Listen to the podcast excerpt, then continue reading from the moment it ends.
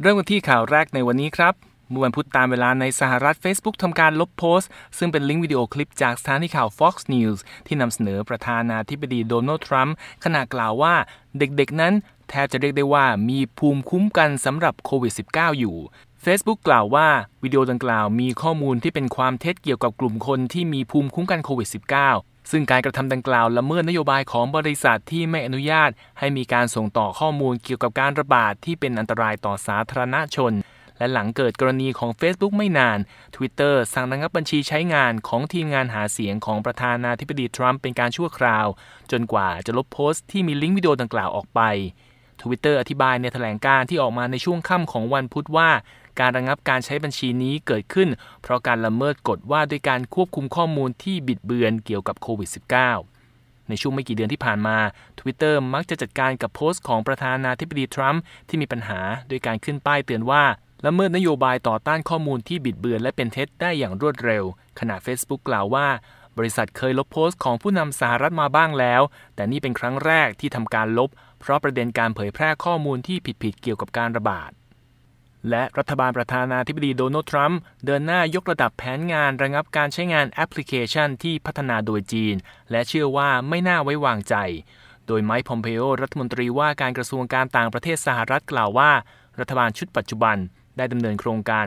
Clean Network มาได้สักพักแล้ว โดยมีจุดมุ่งหมาย 5 ประการ ซึ่งรวมถึงการป้องกันแอปสัญชาติจีนที่มีอยู่มากมาย รวมทั้งบริษัทโทรคมนาคมสัญชาติจีน ไม่ให้เข้าถึงข้อมูลที่มีความอ่อนไหวเกี่ยวกับพลเมืองและธุรกิจอเมริกันคำประกาศของรัฐมนตรีต่างประเทศสหรัฐครั้งนี้ มีออกมาเมื่อวันพุธตามเวลาท้องถิ่น และหลังประธานาธิบดีโดนัลด์ทรัมป์ขู่ที่จะห้ามใช้งานแอป TikTok ซึ่งเป็นที่นิยมอย่างมากในสหรัฐ หลังจากแอปนี้ตกเป็นเป้าของสมาชิกสภาคองเกรส และรัฐบาลประธานาธิบดีทรัมป์จากกรณีความกังวลด้านความมั่นคงภายในประเทศ ขณะที่ความสัมพันธ์ระหว่างรัฐบาลกรุงวอชิงตัน และรัฐบาลกรุงปักกิ่ง ยังคงตึงเครียดอยู่ในเวลานี้ รัฐมนตรีพอมเพโอย้ำว่า บริษัทที่มีสำนักงานใหญ่อยู่ที่ประเทศจีน เช่น TikTok และ WeChat รวมทั้งรายอื่นๆ ล้วนเป็นภัยคุกคามที่ยิ่งใหญ่ต่อข้อมูลส่วนบุคคลของประชาชนชาวอเมริกัน ทั้งยังเป็นเครื่องมือสำหรับพรรคคอมมิวนิสต์จีน ให้ทำการเซ็นเซอร์ข้อมูลต่างๆ ด้วย ทั้งนี้รัฐบาลสหรัฐได้ประกาศแล้วว่า TikTok มีเวลาถึงวันที่ 15 กันยายนนี้ ให้บรรลุข้อตกลงการขายกิจการในสหรัฐให้กับ Microsoft มิฉะนั้นจะต้องถูกระงับการให้บริการทันที แถลงการจากกระทรวงการต่างประเทศสหรัฐระบุว่า การดำเนินโครงการ Clean Network นั้นคืบหน้าไปมาก และได้ขยายไปกว่า 30 ประเทศ และเขตการปกครองทั่วโลกแล้ว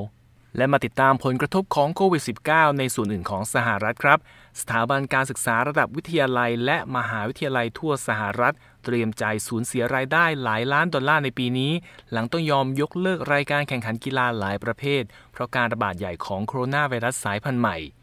สมาคม National Collegiate Athletic Association หรือ NCAA ประเมินว่า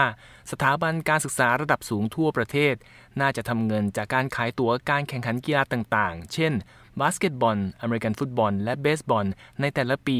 ได้มากถึงราว 1,000 ล้านดอลลาร์ และเงินกว่าครึ่งของรายได้นี้ มักถูกใช้ในการดำเนินงานของสถาบันการศึกษาผู้จัดงานตลอดมา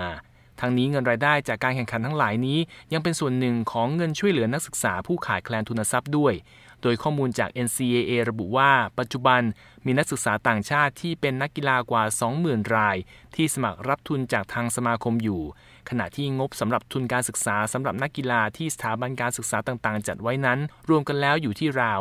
2,900 ล้านดอลลาร์ต่อปี และปิดท้ายช่วงนี้ด้วยข่าวจากผู้จัดงาน CES ซึ่งเป็นนิทรรศการเกี่ยวกับเทคโนโลยีที่ใหญ่ที่สุดรายการหนึ่งของโลก ซึ่งประกาศยืนยันการจัดงานวันที่ 6 มกราคมของต้นปีหน้า จะเป็นไปในรูปแบบออนไลน์ เนื่องจากความกังวลเกี่ยวกับวิกฤตสาธารณสุขจากการระบาดของโควิด -19 ที่ยังดำเนินอยู่นี้ การตัดสินใจเปลี่ยนรูปแบบการจัดงานครั้งนี้เป็นการพลิกกลับลำจากแผนงานจัดแบบเล็กที่นครลาสเวกัส รัฐเนวาดา ที่เดิมจะเปิดให้ผู้ชมเข้างานได้ ซึ่งประกาศออกมาเมื่อเดือนพฤษภาคม โดยการยกเลิกสถานที่จัดงานนี้ กลายมาเป็นประเด็นสำหรับนครแห่งสีเสียงอย่างลาสเวกัส ที่ต้องพึ่งพานักท่องเที่ยวเป็นหลัก แต่ประสบปัญหาทางเศรษฐกิจ เช่นเดียวกับอีกหลายเมืองในสหรัฐ ในการจัดงาน CES เมื่อเดือนมกราคมของปีนี้ มีผู้เข้าร่วมงานถึงกว่า 170,000 คน ตลอดระยะการจัดงาน 4 วัน ก่อนที่จะเกิดการระบาดของโควิด -19 ในสหรัฐ และทั้งหมดนี้คือข่าวธุรกิจประจำวันนี้ครับ ผมนพรัตน์ชัยเฉลิมมงคล ผู้รายงาน